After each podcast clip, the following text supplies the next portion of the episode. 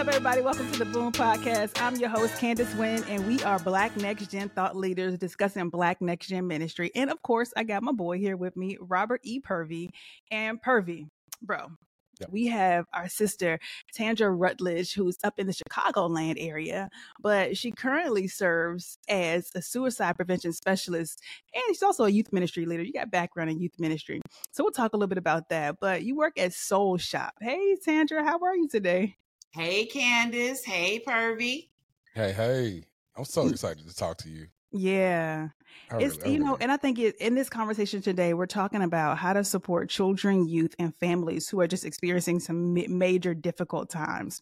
And I think that there's all kind of, mental health professionals that are out there and that exist that we probably have access to, but then you have the people who have youth ministry background and experience, and also just a deep love for the Lord and the desire to bring those two worlds together to support our youth. And I feel like that comes together in who you are.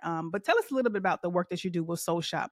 I know our listeners probably want to hear, like, Soul Shop. I want to know more about that. Tell us about Soul Shop. Yes, I will. So I'm so excited to be here. Soul Shop. So I'm the director of youth and campus ministry programs at Soul Shop. And Soul Shop is a faith-based organization that is committed to equipping faith community leaders to be able to minister to those individuals who are impacted by suicide in their congregations. And so I am drawn to this work because of my calling by God. I mean, that there's just no other way of putting that. In my intro, you talked about like my mental health training. So I'm a therapist by training. You talked about my ministry work. I've been in ministry for over 25 years. I've lost count. And Soul Shop really embodies, it was a calling by God. It really embodies the best of what God has gifted me with, to be able to bring my training and experience in mental health and suicide prevention and my love for the Lord to the church in a way that offers hope and healing. I just couldn't, it's just been a blessing. This journey has been a blessing, and we are just getting started. Started. I love it. That's cool. How old is Soul Shop? Soul Shop is in its infancy, really. It's just a few years old. And really, in the last 18 months to 2 years, we have, and this is the power of this movement, right? We have recruited and onboarded. We have now about 50 trainers in our trainer network in the last 18 months to 2 years. So as we're going through this conversation, if this resonates with you and you feel like you're called, you want to be a part of this movement, the Soul Shop movement, I know I'm going to share my information with you all, and you can get in contact and you can be a part of this movement as well. So there is definitely a need for it. And our vision is to have a Soul Shop trainer in every church, And our vision really is to be a church, universal church, where no one loses hope and no one feels alone. And that vision can go alongside any church's current vision or mission, right? It can be a standalone vision or mission for every church. Every church's mission or vision. I love it. Yeah, that is cool. And I think that within the, and correct me if I'm wrong here, but this is just something that I've seen. This is not necessarily rooted in any kind of data, y'all. So don't be like, oh, this is factual. It's not factual. It's just from me scrolling on the Instagram, right? And this is what I see. Instagram is factual. No, TikTok is factual. Oh, Instagram is factual. Okay. It's a Candanism. Right. But I feel like there has been a shift in people of color talking about counseling and mental health. And I feel like historically it's been one of those things where There was a stigma around seeking mental health care within the Black community in particular. You know, like if you went to see a counselor, you were considered quote unquote crazy. And even me saying crazy, I feel like it's an inaccurate term, and it's one that's filled with lots of different trauma for people, because it's just, you know, you don't call people crazy. But that's what some of the stigma that existed within Black communities is, if you went to saw any sort of therapist or any kind of counselor for anything, then that's what people thought about you. And then there was a lot of barriers that existed for people of color to seek counseling, whether it be financial, you know, or access to therapists who we felt like could connect with you and respond to you based on your lived experiences, you know. But it's been something that's been taboo. But I feel like what I've seen is there's been a shift. And what I feel like I've seen is, as I think about it and just like process it, I feel like there's been a shift with Gen X and millennials, and maybe some younger Gen X, I don't know, right? But within that Gen X, there's been some shift of people entertaining the idea or talking about mental health, and maybe possibly even it resulting in people seeking care. And with the audience that most of us serve, Gen Z and Gen Alpha, Gen Z and Gen Alpha are the children of Gen X and millennials. So hopefully some of that translates into how people are caring for their children these days, right? So is that a true assessment? Do you agree with that, or is it something that I'm totally just making up from what I'm scrolling? I 100% agree with you. You're not making it up. There are some generational differences in what we're seeing. What I'm excited about is that the younger generation is more willing to talk about mental health and to do things to take care of their mental health, to try to seek out, and not just traditional therapy, right? Mm-hmm. Like if you take a holistic, you know, you look at it from a holistic approach of how we care for ourselves, right? Like, you know, I think that there's more talk about it nationally. And I think within the Black community, you know, it's a revolutionary act. Audre Lorde talked about self-care being a revolutionary act. It's political warfare, and rest, right? Nap. There's a whole ministry, a Nap Ministry, right? Like, I'm like, yes, I'm down, the Nap Ministry. And I do think that, there is a shift, and I'm excited about that shift. And I think that, in our community, there still are people, though, their stigma is still real. And access is still a problem, right? It still is a problem. Yeah. Access to culturally responsive treatment, right? Mm-hmm. And the way we're cared for when we seek treatment, that's a real thing. Yeah. I mean, that's the thing that I still experience when I go to get health care. And so those are things that are still real for our community. And that's why it's so important for the church, right? Mm-hmm. To be able to care for us, right? To find some hope and healing in the church and the faith community, because the research shows that we are more likely as Black people to turn to the faith community when we're struggling. That's where we're turning. And so we want to be able to equip the faith community and our churches with the tools that they need to appropriately respond, so that we provide hope and healing and not harm, as has been the case at times. So one thing that I'm seeing, and like, especially with the social media platforms, TikTok, Instagram, Facebook, one thing that I see is that a lot of people talk about mental health and counseling, and they lean on the posts to be their counselor rather than actually seek out counseling. So especially with a lot of younger millennials and some older Gen Xers, like again, I'm talking about what I hear from being a young adult pastor as well. Hearing a lot of young adults, well, I saw this on TikTok, I saw this on Instagram. This. And like, and I'll ask, okay, do you have a therapist? Like, nah, I follow this therapist on Instagram. And so they feel like, you know, as long as they go to therapy on the social media platform, right? And so I think the church has to be aware of that we have to make sure we put some things in place to let people know the importance of actually seeking out a therapist that can talk to your specific needs, because social media is not a digital couch is not the couch you need to lay on, right? Mm-hmm. Absolutely. Yeah. Absolutely. And there, I think there's a place for, social media and following therapists and getting the encouraging words and and those types of things. And we can make a little bit of a distinction here. So let's define mental health, right? And I like to do that. So mental health has to do with how we think, how we feel, and how we behave, right? It has to do with how we cope with everyday stressors, how we respond, how we interact with one another. We all have mental health, right? Just like we all have physical health. We have good days, we have bad days, and our mental health is on a continuum, right? For many people, talking to someone or listening to a podcast or an app or something like that can help us when we're having a bad day or having the blues.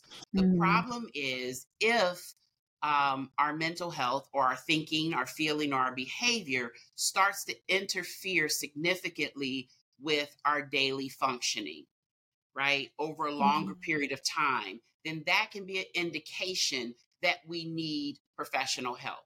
Everybody doesn't need a therapist, but if you're struggling in an area or areas of your life and you're feeling stuck, you're struggling with your emotions or with your thoughts or with your behavior, and it's causing disruptions for you. If other people are seeing things in your behavior that are causing disruptions in you, right? There's a change in you that people see or that you see that is different from what you've used to be. Like we're not going to necessarily get all deep into it, but if there's some changes, then that could be an indication that you need some professional help. It's great that we're asking our friends, okay, it's great that you follow this person online, but maybe you need to see a therapist, right? Mm-hmm. And I think real quick. Great questions to ask. I need you to lean into that disruption part, because I think somebody really needs to hear that, because you said everybody doesn't necessarily need a therapist, but there are certain disruptors in your life that cause these changes that cause you to maybe lean into seeking out. Can you run past that one more time? That's powerful. Yes. So if you are having problems in your relationships, right? If you're not getting along, you're having conflicts in relationships, constant arguing, problems at work, problems at home, in those relationships. If your mood is changing or has changed, if you're irritable, if you're sad, if you're angry, if you're frustrated, if you're having outbursts, if you're withdrawing from people and not doing things that you usually enjoy, right? If we're talking about the church, if you're, not coming around, if you're isolating yourself, if you're having thoughts that are disturbing to you, if you're having thoughts of harming yourself or harming others, if you're having thoughts that are frightening to other people, if you're thinking things that are not based in reality, if you are drinking or using drugs more than you should, if you're engaging in risky behaviors, risk-taking, when we're talking about young people, are they doing things that are putting themselves at risk of harm? You also want to think about, and we often miss this, what type of life changes have happened, right? We sometimes just focus on emotions and things like that, but sometimes big transitions in life.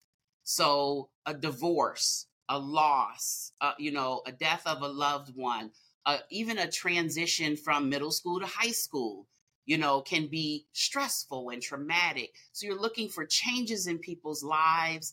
And with those changes in people's lives, you're looking for changes in thinking and feeling and behaving that are causing problems in areas of their lives.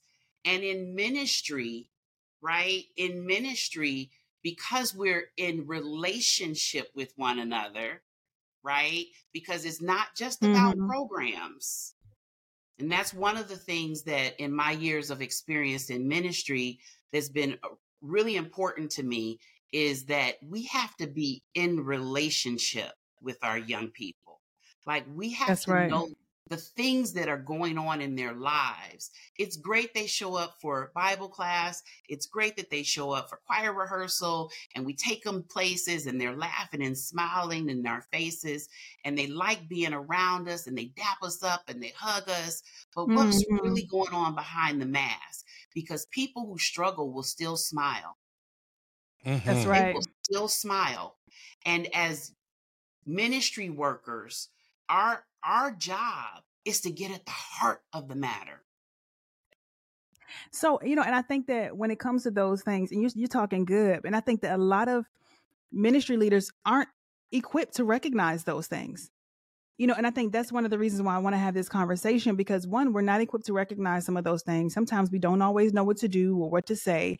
And we need to have some practical tools under our tool belt within our abilities to be able to navigate some of those things. Because the church has, you know, we've heard it said many, many times, I'm sure, that the church is supposed to be a hospital for the sick.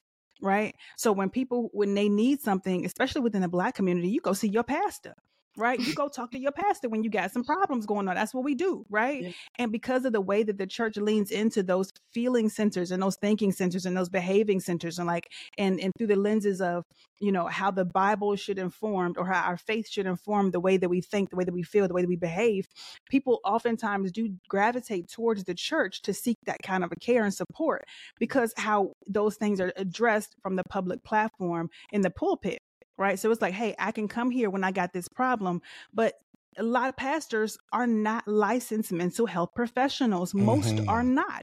So with that being said, I remember vividly being in youth ministry and sitting there listening to teenagers talking to me and being like, I got a psychology degree. Let me see what I can pull out. You know what I mean? That's just an undergrad degree, bachelor's, but I've got no mental health training, right? Other than the things that I just feel intuitively. And not to knock my intuition, but the reality is too, you can't just have intuition without being trained. And you have to have some sort of a training to know how to really navigate those things. Because, you know, if you are a youth leader listening to this and you have not had any child or a teenager or a family approach you about something that just felt really, really big and you didn't know what to do with it, then you're blessed and you're really, really blessed. But there might be a day that comes when it happens. And it's hopefully coming. It's coming. Hopefully this conversation will equip you to know how to navigate those tough things, you know, be it a family that, I mean, I've had families I've had families that have experienced food insecurity, homelessness. I mean, I have paid for people to be able to stay in their places, paid rent personally out of my pocket because I felt sorry for this family. Is that sustainable? No, I can't do that and keep doing that in my house.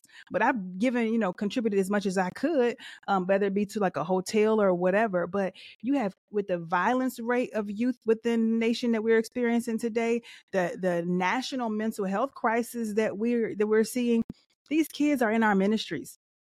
These families are within our churches, and we have got to be equipped to know how to navigate and to support them the best that we can. So this is just good, really good conversations. And I think that it's important that you couple the situations that people experience with faith, because I think that there's a way for people to experience God in a broader way when we, their leaders, can help to support them as they're navigating through a journey, through some sort of a situation they might be going through. Yeah, because ministry leaders have a tendency to, and both of you have felt this in some kind of way. When we first get into ministry, we want to save everybody. Like every kid we see, we want them to know Jesus, maximize their full potential, walk in their purpose and their calling, and we try to get all of them, right? Only to burn ourselves out and ask ourselves, what are we doing, right? But but Tandra, there is a situation that happened at a church I worked at where one of the leaders was trying to step in and help someone that was dealing with suicidal thoughts and different disruptors that you talked about, right? And actually needed deep professional help, right? And they tried to be this answer, and the situation turned out very dire and deathly for the person that was struggling. And there were some things that really caused both sides to feel pain, right? The person that was trying to help feeling pain, and the family that lost a loved one feeling that pain too. And so I guess as we talk about like church leaders not feeling the need to be everything or be counselors, what are some things some leaders can do for that leader Candace talked about, for that youth leader that may have that family come up to them tomorrow or this week, right? What is one of the first things they need to do? Because here's what we find out too. A lot of churches don't have the adequate training or handbook policies for their employees to handle these type of situations. Right. So a lot of times the youth leader is out there by themselves. Mm-hmm. So what would you say? And I know we going left, come back right. But what is the first step that youth leader can take if that family comes up to them this week with that crisis or that issue? Like, what is the first thing they need to do? The first thing that youth leader needs to do is to pray, honestly, to pray. And that's not cliche, really. It is to pray. Because I've been that youth leader, right? Mm-hmm. I've been what you've described, is to pray and then just take a moment, right? And listen, right? Listen to that family, listen to, their story, and to do the very best not to try to fix it. Think about the power of listening all by itself, and listening in a way that shows empathy and that shows love. Sometimes listening all by itself is just cathartic. It's just healing. It just lets somebody know that somebody else cares. And so if you're a youth leader and you are trying to figure it out, want to save everybody, look, only Jesus saves. That's right. That's the first thing. He saves. So good. And so pray and ask God to use you as he wants you to be used. And what he wants us to do is to love him and to love one another. That's what he wants us to do. And so I would say to listen to the hearts of the young people who are hurting, to listen to their families, to pray with them and for them, but to listen deeply and not rush to fix. That's is really, good right there. And to be okay with listening, how to listen. We don't just learning how to listen and being comfortable with allowing yourself to have the empathy and experiencing someone else's hurt in community with them. Right? Yeah. I think some younger leaders who have that savior complex would not be able to just listen and not try to fix, because you feel like, hey, I'm supposed to be the savior here. See, that comes, we can go, that's pride. That's a lot of other things that we can get into. But so my experience has taught me this. Holy Spirit has taught me this, right? But one of the things that, look, there's a quote I often say, it's not mine, I can't take credit for it, but people, to your point, Pervy, about, you shared the story of the person that died by suicide. People die by suicide for many different reasons, but it basically comes down to two: a loss of hope and a loss of connection.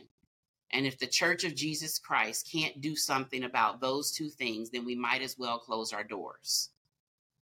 What we're trying to do at Soul Shop is to call the church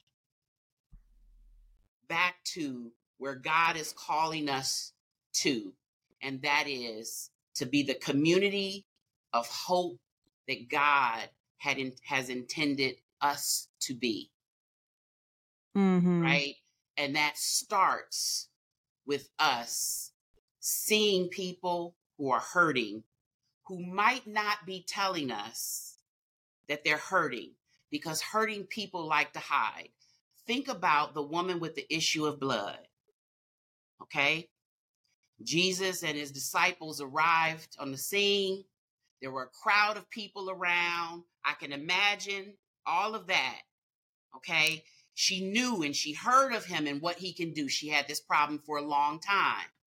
And because of her problem, she had a physical problem. She also had a social problem, right? Mm-hmm. Because she was ostracized from the community, right? And she thought, if I could only get to him through the crowds, right? If I could only get to him, something could happen. And because of that faith, she pressed her way through the crowd. Notice her position, though. She was behind. She was in back. Hurting people are often behind us. So we have to turn sometimes to see them. Mm-hmm. She pressed her way through, and she touched the hem of his garment, and she was healed. So we, youth leaders, we have to turn to see the hurting people in our congregations. They're sitting in the back. They don't want to participate in the activities. They stop mm-hmm. showing up. They don't want to talk, right?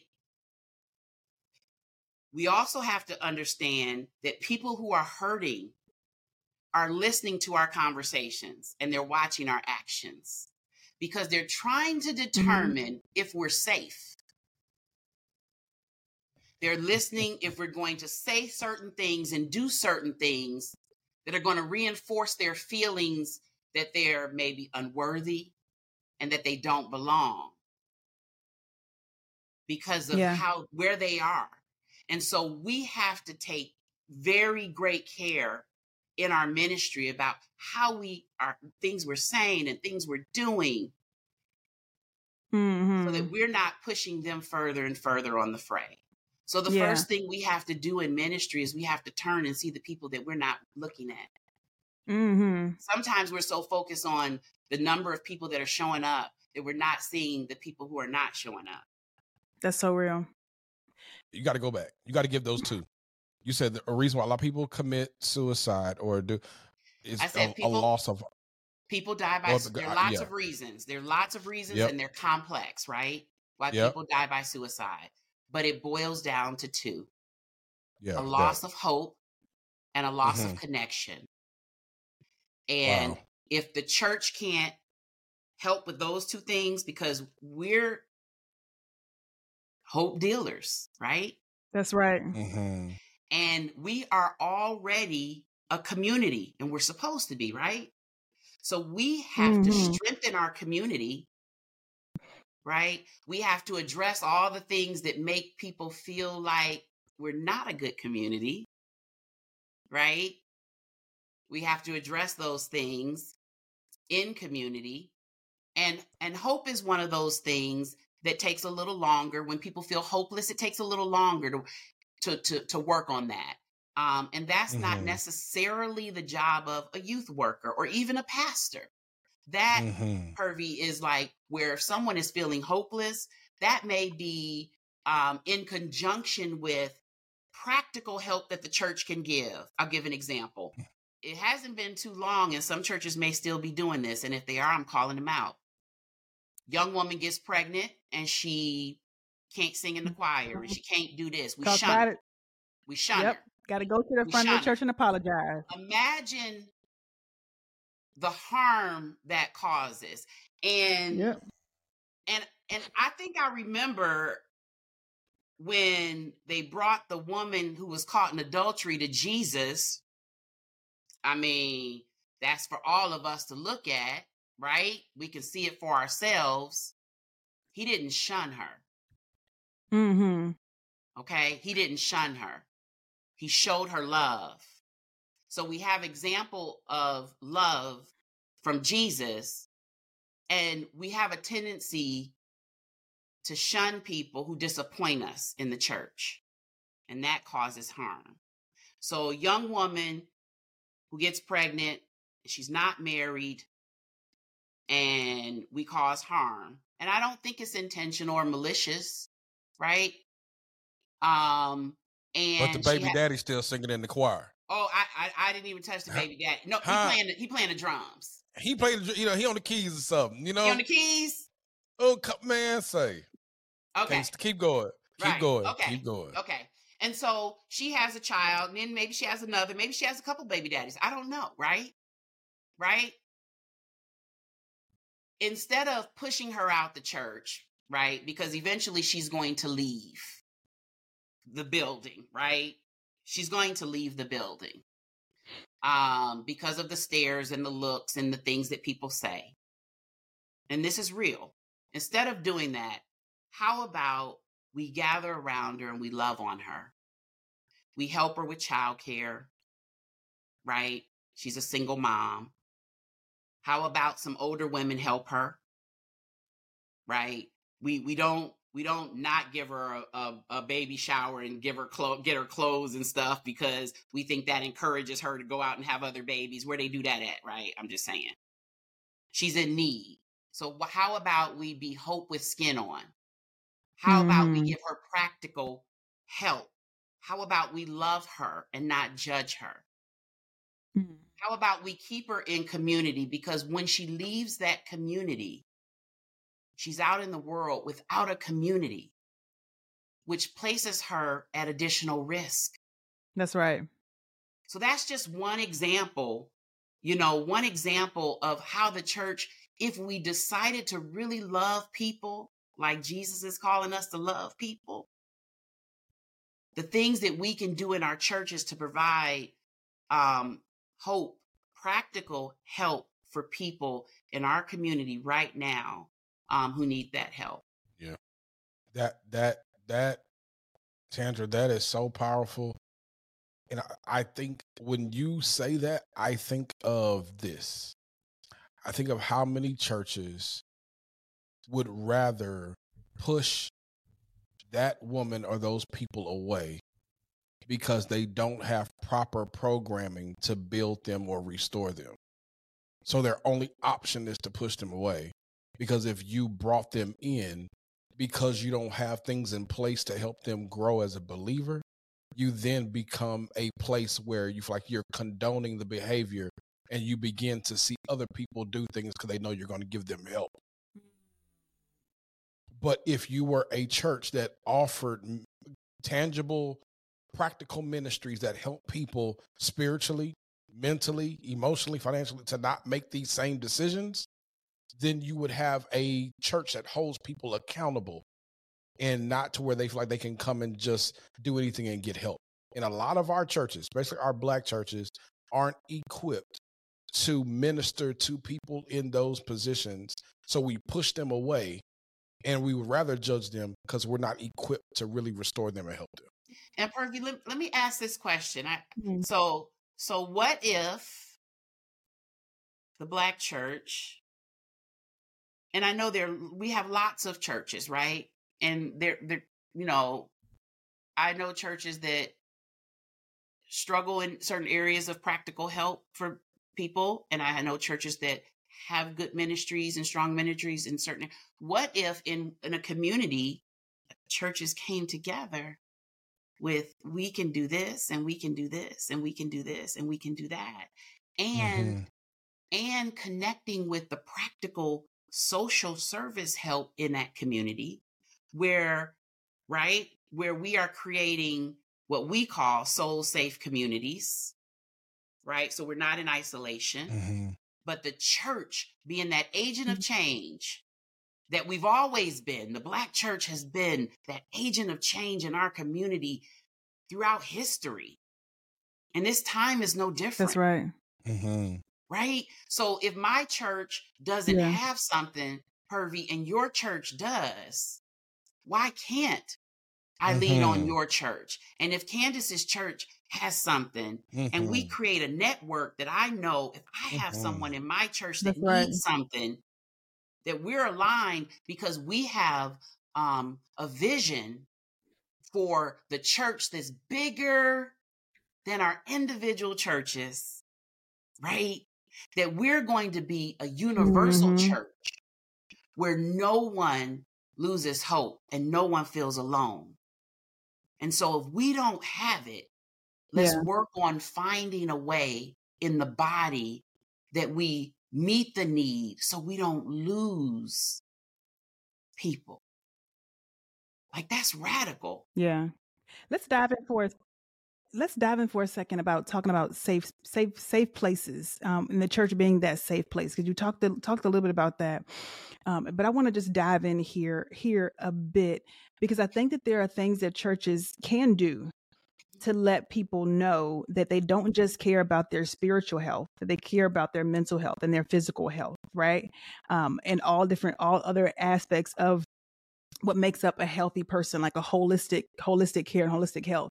But when churches only, and this is going, some people might send me to the other place for this, but when churches only talk about, your faith and don't talk about you being hungry, don't talk about depression, don't talk about different things that people, peer pressures that people really experience in life, and how that causes them to behave a certain way, and how that impacts their function within this world. When we don't really talk about the reality of what people are experiencing, then what that does in my eyes is it makes people feel like, okay, my life and all the things that are happening in my life belong over here, and then my faith belongs over here, and doesn't realize that there's space for them to blend together, and God desires for them to be blended together, right? So we within the church have got to really, really talk about the reality of what's happening in people's lives. And if we have people coming to us, say we do give that young lady who's young and having a baby, say we give her a baby shower, right? Say we help a teenager who, might be experiencing something else that might be considered a taboo topic, but provide them some sort of a support. And people start to realize, hey, this church is one that really cares about people. This church is one that really starts supporting people. And if you start seeing more people coming to you, people might be like, oh, people are thinking that this is acceptable to do, so therefore we need to stop providing these services because it's just feeding people wanting to do this more and more. But the reality is people are seeing you as a place to bring their full selves in a totality of who they are. And the church needs to be that place where people know that they can bring their full selves and they can bring the totality of who they are. Because when you blend faith with or bring God into the middle of your crisis, the middle of your storm, the middle of your situation, what it does for a teenager or even a child or a family, it helps people to be able to really see where God is in the midst of it, and they can feel like God hasn't abandoned them. And sometimes when we don't blend those two worlds together and help people to really engage faith amid a crisis or faith amid a storm, people can't see that.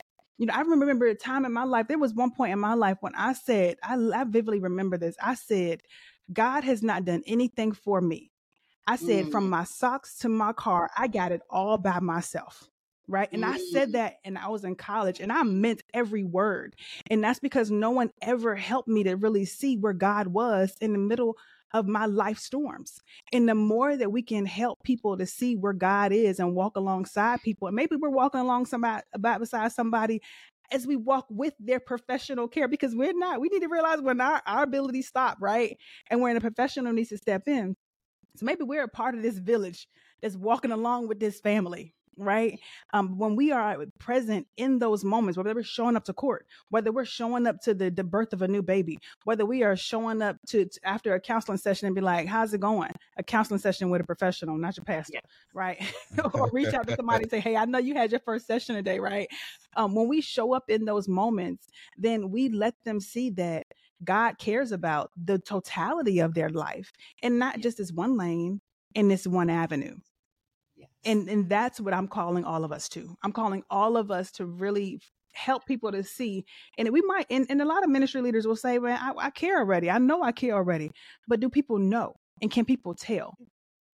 And so I love that you raised that. That so thank you, because it's so very powerful. And as you were talking, I thought about one of the things, practical things that the church needs to do. And one of the things that we try to do with Soul Shop is we try to equip faith leaders to integrate ministering to people who are struggling with trauma, mental health challenges, and suicidal thinking into the life and ministry of their church. So what does that mean?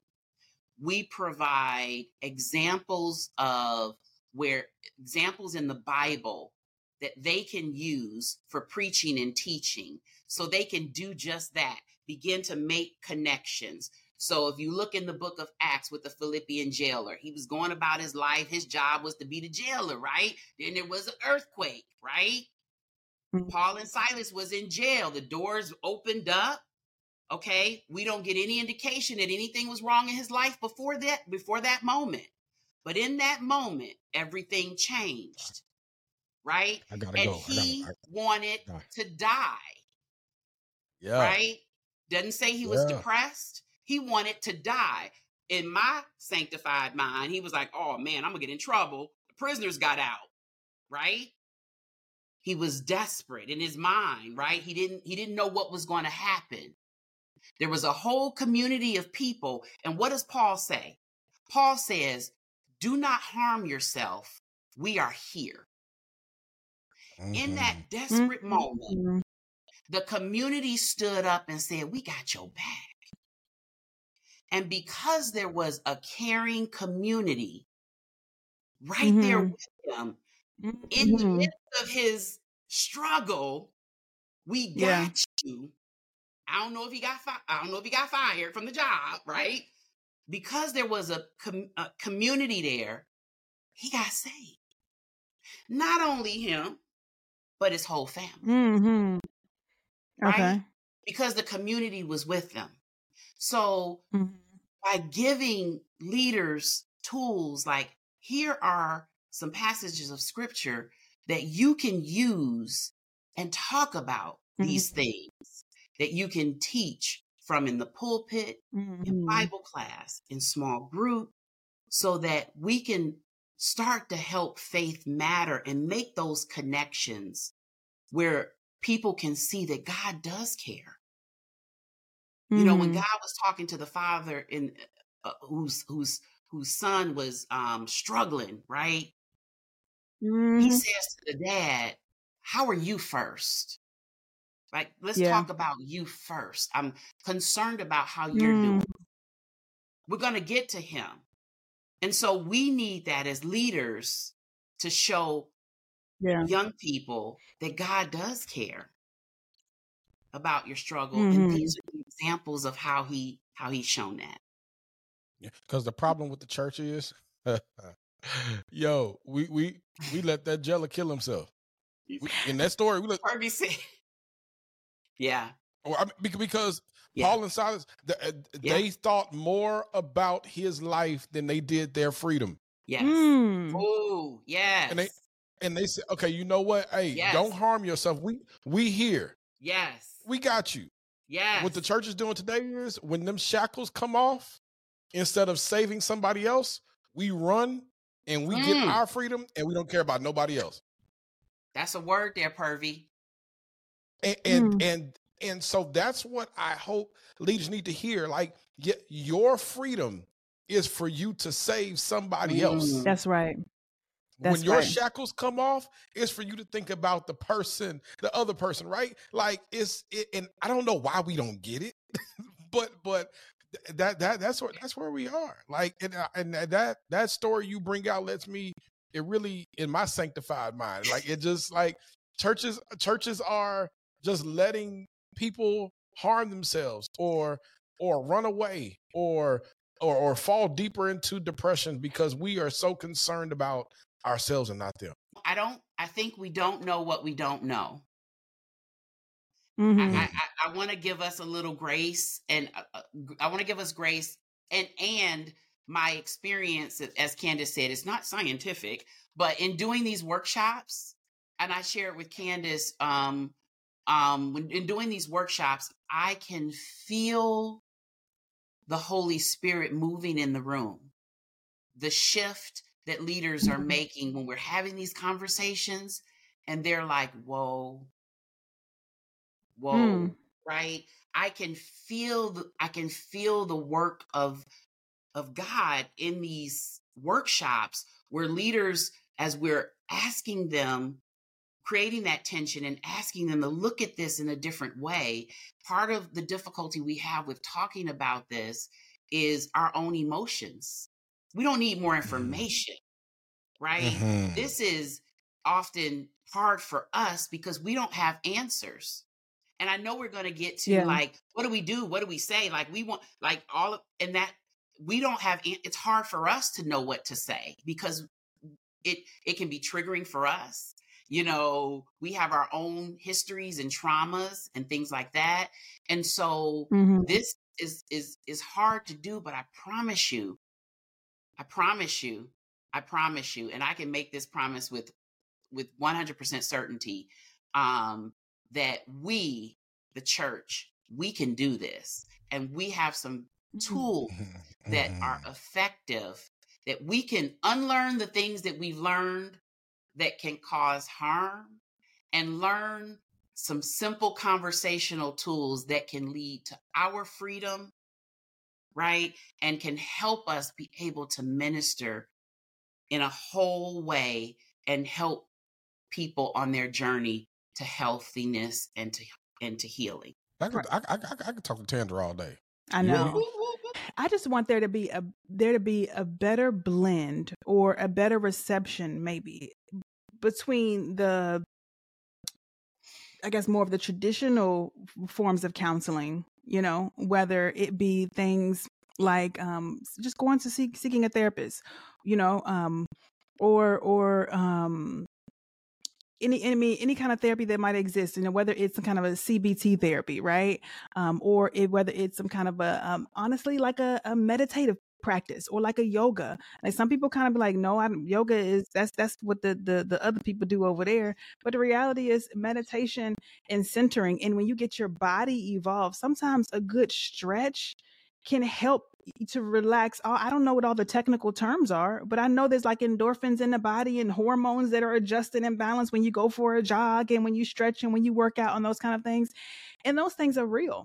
And I think that there needs to be a better blend or a better reception probably between faith communities and some of those other practices, because I mean, when we bring them together, the power in them. And if you have the power of Christ and the power of God, like God is not going to be negated just because you practice yoga, right?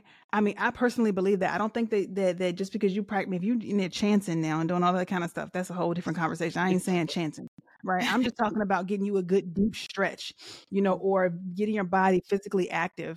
And if faith leaders can really just encourage that, because I know within the church, we don't always practice some good health habits ourselves too, right? Because leaders don't do enough.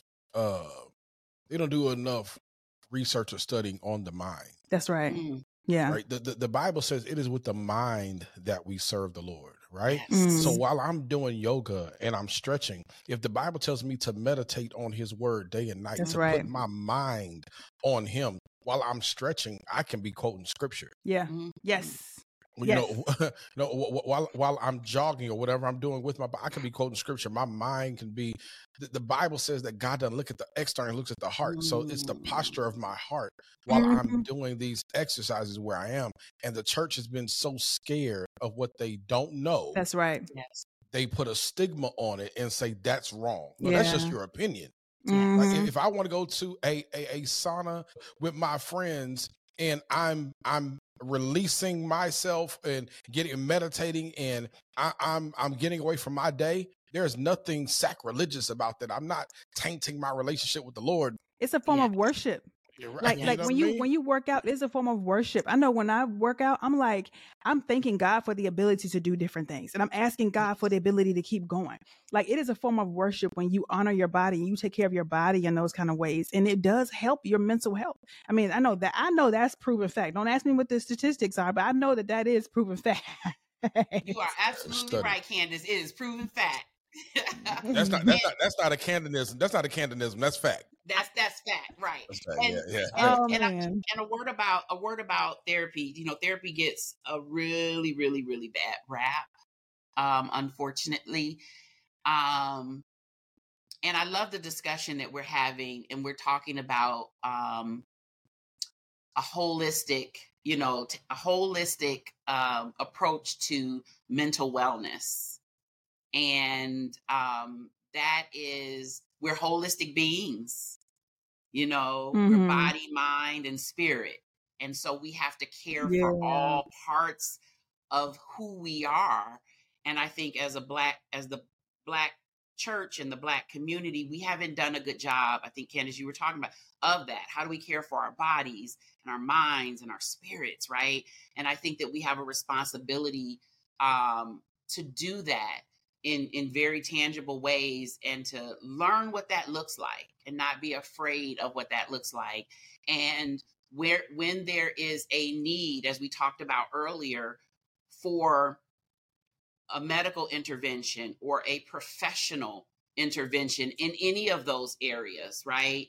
That we as the church should not be afraid to seek that out. We can have Jesus and therapy, prayer and pills, right? Like whatever that is, you know, whether it's for our blood pressure or for our ADHD, you know, whether it's our heart medication, you know, or it's for anxiety or depression. So, you know, and there are ways of going about that by seeking the Lord and his guidance and finding the right type of treatment, doing your research. And there are different types of treatment, and they're Christian therapists, right? So, you know, that's your preference. And just because a therapist isn't Christian doesn't mean that they are not going to help you, right? Or that they can't help you, or that they're going to impose their beliefs on you. A therapist's job is to meet you where you are, right? So if you come in there with your Bible, and you want to sit down and have a conversation, right? Understand that the therapist is not a Christian. They're limited, but they have a responsibility to listen. Yeah. Right? To listen to you work through whatever it is you need to work through. They're there for you, you know? So don't throw therapy out. It is very helpful. Find the right person. So Tandra, if anyone wants to find you to learn more about you or what you do and how they can bring a Soul Shop training to their church or community, how can they find you? Yes. They can find me. They can email me at Tandra, T-A-N-D-R-A, Tandra@soulshopmovement.org. Tandra@soulshopmovement.org. And I hope that we can continue the conversation and people will reach out. You can go to our website. I'm there. You can reach out to us at soulshopmovement.org on our website. And I would love to continue the conversation. Reach out if you have a question. You want to talk more about what you can do in your church and how you can equip leaders for ministering to those impacted by suicide. Be very happy to talk with you about that. Just reach out. Thanks, Tandra. Thanks for being here, part of this conversation. This has been really, really good. Any last thoughts from either one of you? Any last thoughts for anybody listening? I'm just you batting 1,000 with guests, Candace. I mean, you I'm so proud of you. You bringing good people on for us to talk to. That spirit of discernment that we just thank the Lord for. No, great conversation. Yeah, man. Any last thoughts, Tandra? You know, I just want to thank you and for this robust conversation and for your ministry, you know, and what you're doing. And I would encourage your community to get connected with the work that you're doing here. Because I think that this is part of when talking about practical tools and practical help. This ministry here, this podcast, and the work that you're doing is practical ministry help for those who are looking to go deeper in ministry and to learn. And you're doing just that and equipping the next generation of faith leaders. So thank you for all that you're doing. Girl, we gonna have you back because I love me a good shameless plug now, baby. I'm serious. I mean, this is the work of God, and I appreciate being a part of it and adding what I can to it, and we'll do this together. Thank you. You see that smile? You see that smile on her face? Look at her. She gonna tease and all. I know. Ain't it beautiful? Oh yeah. Oh yeah. Thank y'all. Oh man. This has been good. Thank y'all for being a part of this conversation. For all of you all listening, let's keep the conversation going in the Boon Community Facebook group. So get connected with us there. Head over to Facebook and find us, The Boon Community. And if you can't find it on Facebook, just head over to our website, thebooncommunity.com. That's thebooncommunity.com. And let's keep this conversation going. Episodes are dropping monthly. We are actually going to be taking a break in the month of January. We got something for you for December, but January, just hold your horses. We're going to take a little bit of a self-care break and kind of regroup with our team. So we got one for the balance of this year, December, but January, we're going to take a break and hit you back in February. Thanks for being on this journey with us, and God bless you. Keep it going.